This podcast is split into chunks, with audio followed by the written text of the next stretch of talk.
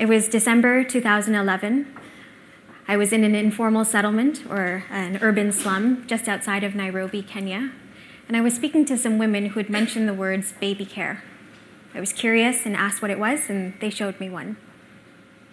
We walked through the winding alleyways of the slum. We got to an unmarked property, took our shoes off at the gate, and opened the door. I remember the smell the smell of urine and feces. It was overwhelming. And it was dark. I, I couldn't see anything. I'd come from this bright sunlight outside. And so I started to inch my way forward until I felt my foot hit something. And I looked down, and it was a baby. I was terrified that I'd almost stepped on a child, that I instinctively leaned forward to pick her up. And I saw babies all around me 15, 20, maybe more, all awake, but completely silent. These kids had learned not to cry anymore because they didn't receive any attention for it. Or in some cases, they were given a sleeping pill to keep them quiet through the day. This baby care represented the best childcare option for working moms living in the informal settlements. سلام من محسا محق هستم و این اپیزود ویژه روز جهانی زن هستش که در 17 اسفند ماه سال 1400 خورشیدی به صورت همزمان در همه پادکست های خانواده میم یعنی پادکست دومیم، پادکست متاب و پادکست مفر به صورت همزمان منتشر میشه. این روز برای بزرگداشت زنانیه که برای دستاوردهای اقتصادی، سیاسی و اجتماعی زنان مبارزه کردند. این اپیزود رو از روی پادکست The Hidden Economics of Remarkable Women یا به طور خلاصه هیرو از مجموعه پادکست های فارین پالیسی مگزین براتون تعریف می‌کنم. توی این پادکست توی هشت اپیزود فصل اول از زنانی گفته که اسمشون رو خیلی نشنیدید ولی کارهای موثری در زندگی زنان در مناطق توسعه نیفته در دنیا خصوصا آفریقا انجام دادن. چیزی که در اول اپیزود شنیدید صدای خانم سابرینا حبیبه که داستان پروژه‌ای که انجام داده توی اپیزود اول این پادکست اومده و من امروز به عنوان اپیزود ویژه براتون تعریفش می‌کنم. اپیزودهای بعدی هم اپیزودهای جالبی هستن. اولش قصد داشتم همه این هشت اپیزود رو خلاصه با هم براتون تعریف کنم. ولی بعد به این نتیجه رسیدم که اپیزود خیلی طولانی میشه و شاید حوصله شنونده رو سر ببره. لینک پادکستی که با عنوان مرجع ازش یاد کردم رو توی توضیحات اپیزود می‌ذارم و اگر از این قسمت خوشتون اومد بقیه اپیزودها رو هم بشنوید. به زودی فصل دوم این پادکست هم منتشر میشه که البته نمی‌دونم در مورد کدوم پروژه ها قرار صحبت کنه ولی حتما جذاب خواهد بود. Hey, you're drunk.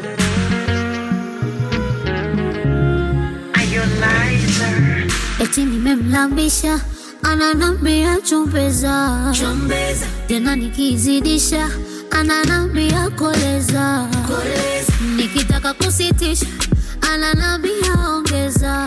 Ongeza. japo imethibitishwa ila itampoteza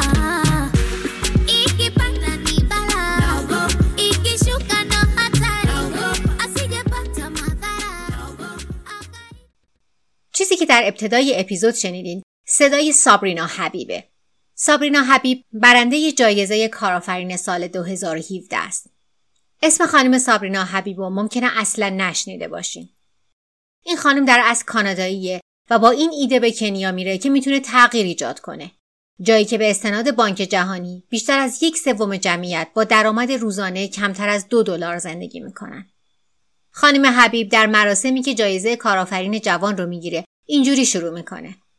من این شانس رو داشتم که به یک محله استقرار غیر رسمی برم. جایی که در خارج شهر بود. محلی شبیه زاغه نشینی. من در مورد این مهد کودک شنیده بودم. اما می‌خواستم که بیشتر بدونم. یادم آدمایی از سازمانهای مردم نهاد منو برای این بازدید اسکورت می‌کردن. ما به مجموعه ای رسیدیم که گیت ورودی داشت. کفشامون رو بیرون در در آوردیم و در باز کردیم. اولین چیزی که باهاش مواجه شدم یه بوی تند بود. بوی ادرار مدفوع و استفراغ که به شدت زننده بود. هیچ بهداشتی رعایت نمی‌شد و همه جا کاملا تاریک بود. من هیچی نمی‌تونستم ببینم. خصوصا که از بیرون که آفتابی بود وارد شده بودم. شروع به جلو رفتن کردم که ناگهان پام به یه چیزی خورد. جلو پامو نگاه کردم و فهمیدم که یک دختر کوچولوه. وحشت کرده بودم که تقریبا اون بچه کوچولو رو لگت کرده بودم. بغلش کردم و چشمام که به تاریکی عادت کرد دیدم که بچه ها همه جا روی زمین دور برم هستن. 15 تا یا 20 تا شایدم بیشتر. همه بیدار بودن ولی همه کاملا ساکت بودن. احتمالا اونا یاد گرفته بودن که دیگه گریه نکنن چون کاملا نادیده گرفته میشن. به یه عده هم الکل یا قرص خواباور ارزون قیمت داده میشه که بخوابن و سر صدا نکنن. خیلی زود فهمیدم که این بهترین سرویس مهد کودکیه که در مناطق سکونت غیر رسمی برای مادران شاغل وجود داره. option های دیگه رها کردنشون تنها توی خونه و مثلا بستن دست و پاشون به اسباب اثاثیه خونه است. یا اینکه بچه های بزرگتر ترک تحصیل کنن و مراقب بچه های کوچیکتر باشن. سابرینا یه گوشه تاریک اقتصاد رو پیدا می‌کنه و با این فکر که می‌تونه در زندگی دسته ای از آدما تغییر ایجاد کنه شروع به کار می‌کنه و دقیقا کاریه که انجامش میده. سابرینا در نهایت کیدوگو رو تأسیس می‌کنه. به زبان سواهیلی معنی کوچیک میده. اما تغییری که امید داره به وجود بیاره خیلی بزرگه. سابرینا شبکه زنجیره ای از مراکز نگهداری کودکان که هزینش برای مردم محلی قابل پرداخت باشه در سرتاسر سر کنیا ایجاد کرده.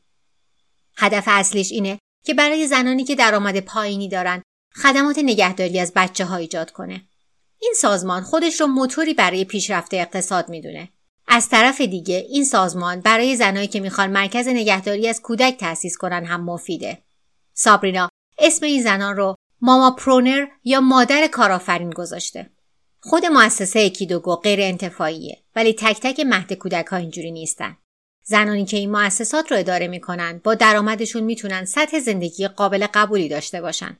بودجه کیدوگو بر پایه تأمین مالی افراد و برنامه های خیری است که هزینه بازسازی و تجهیز مکان مهد کودک و هزینه آموزش و حقوق مربی ها و ماما ها رو میده. وضعیت سلامتی بچه ها در بد ورود به مرکز چک میشه و بچه ها روتین روزانه بازی و آموزش و فعالیت بدنی دارند.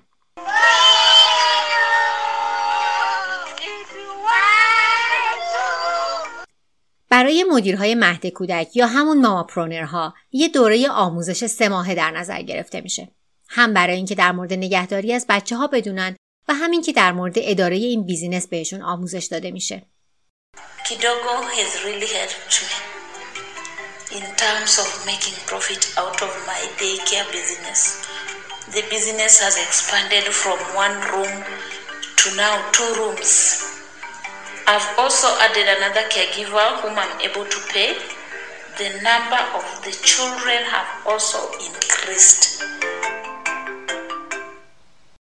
صدای یکی از ماماپرونرها رو که میگه چجوری پروژه کیدوگو به گسترش بیزینسش کمک کرده رو شنیدید. کیدوگو فقط برای نگهداری و آموزش بچه ها برای ساختن آینده بهتر در کنیا نیست بلکه وضعیت زندگی حال زنان رو هم بهبود میده. و این همون نکته که در مورد اقتصاد مخفی زنان وجود داره. روشی که کم یا زیاد باعث پیشرفت زندگی زنان و خانواده هاشون میشه. قطعا زنها به تنهایی نمی‌تونن این کار رو انجام بدن. برای انجامش به سیاست گذاری و برنامه ریزی نیازه. سابرینا حبیب در مورد اینکه چرا رسیدگی به بچه ها براش اهمیت داره میگه مسیر زندگی آدما از بچگی مشخص میشه. نصف بچه هایی که در مهد کودک های مناطق اسکان غیر رسمی نگهداری میشن به دلیل سوء تغذیه قدشون از متوسط کوتاهتره.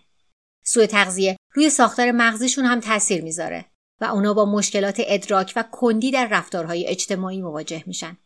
ممکنه مدرسه ابتدایی و راهنمایی برن یا نرن و در آینده وارد شغلهای سخت کارگری میشن.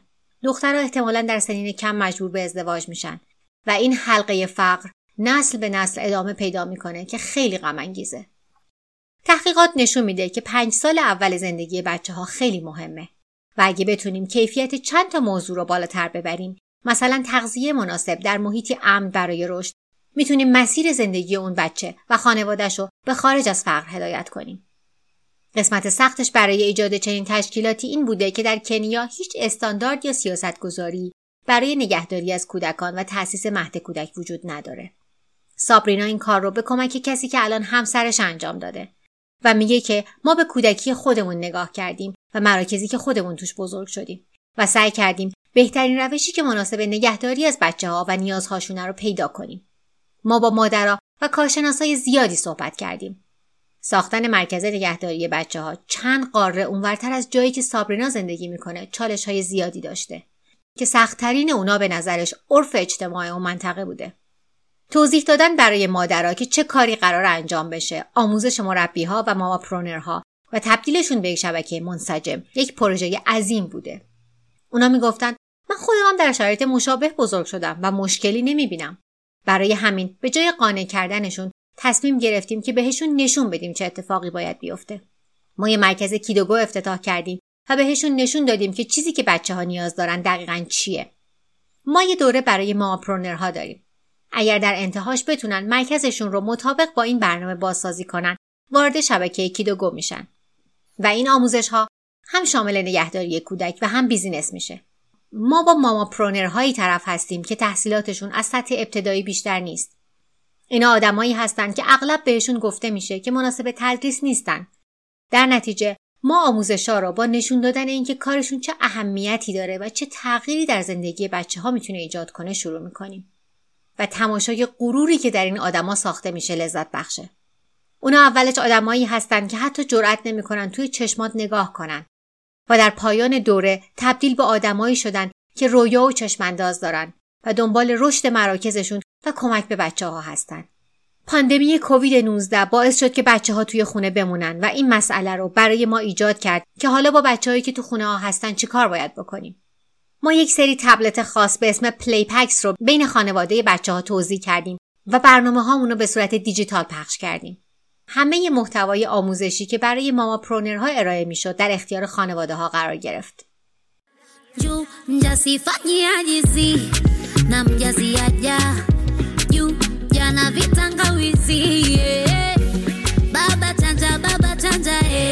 Chukua vyote chukua.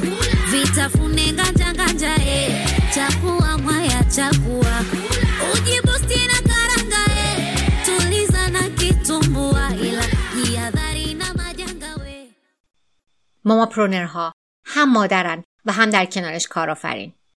اما ما بعضی وقتا مشکلاتی با شوهرها داریم. شوهرها گاهی مشکل ساز میشن. بعضی وقتا می‌خوان در اداره بیزینس دخالت کنن یا اینکه پولی که این زنها ساختن رو ازشون بگیرن.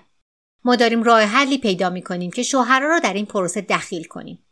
عدهشون شکایت دارن که همسرشون زیاد کار می‌کنن و سر وقت به خونه نمیان که بتونن شام بپزن. کنار اومدن با زنی معتمد به نفس و قوی براشون سخته. خیلی از زنها هم درگیر روابط سمی بودن که حالا که استقلال مالی دارن می‌خوان از اون رابطه های معیوب بیرون بیان.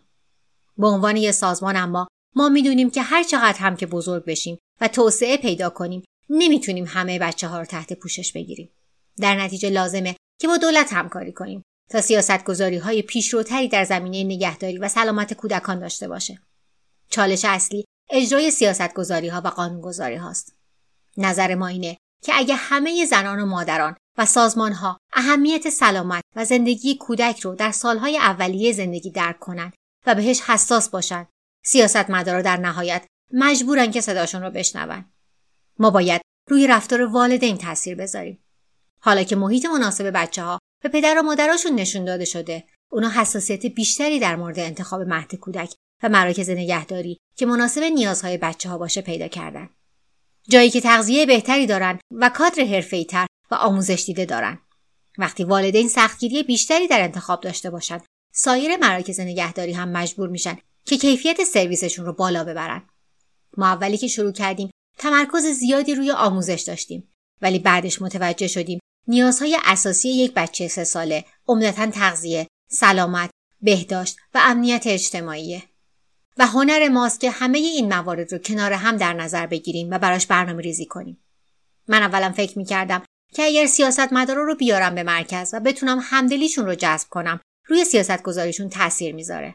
حالا که چند تا موی خاکستری دارم فهمیدم که سیاست مداران نه با استناد به قلبشون که بر اساس جیبشون و توانایی مالی که دارن تصمیم می‌گیرن.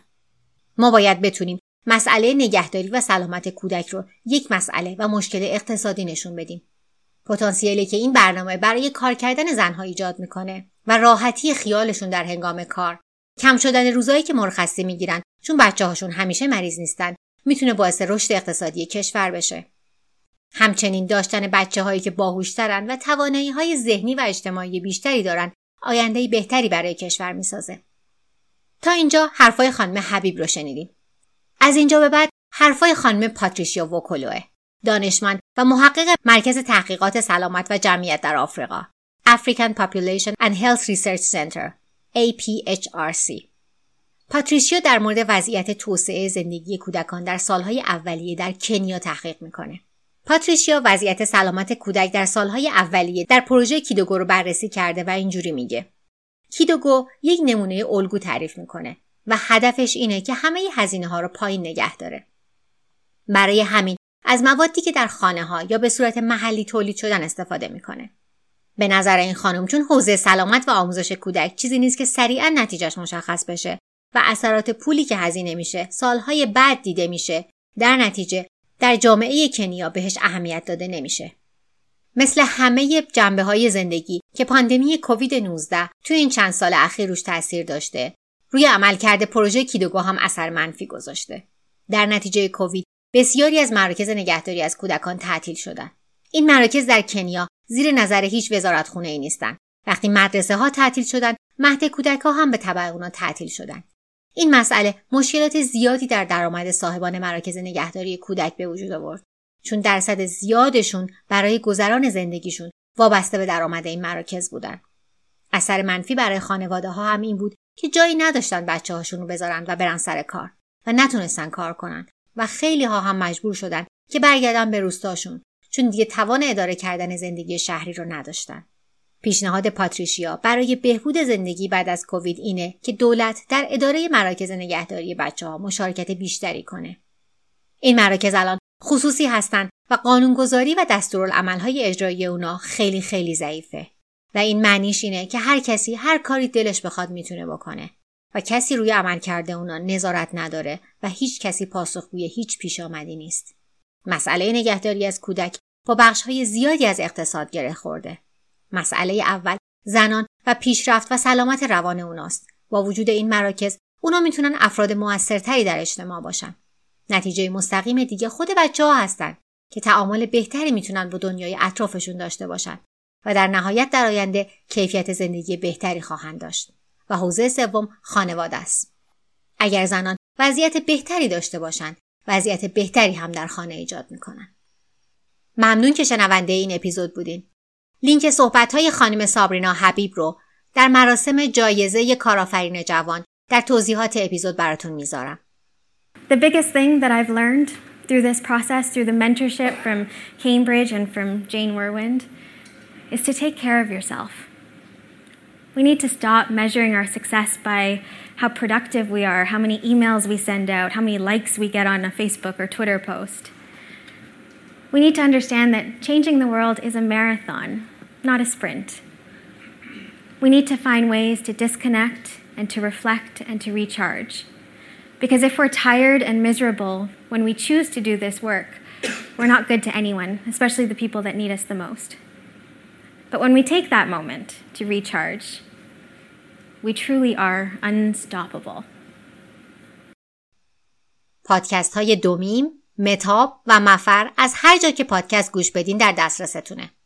اگه اسمشون رو تو شبکه های مجازی سرچ کنین صفحه هاشون رو پیدا می‌کنین. اگه این صدا پادکست رو دوست دارین به دوستانتون هم معرفیشون کنید. تا اپیزود بعدی هر کدوم از این پادکست ها خیلی مراقب خودتون باشید.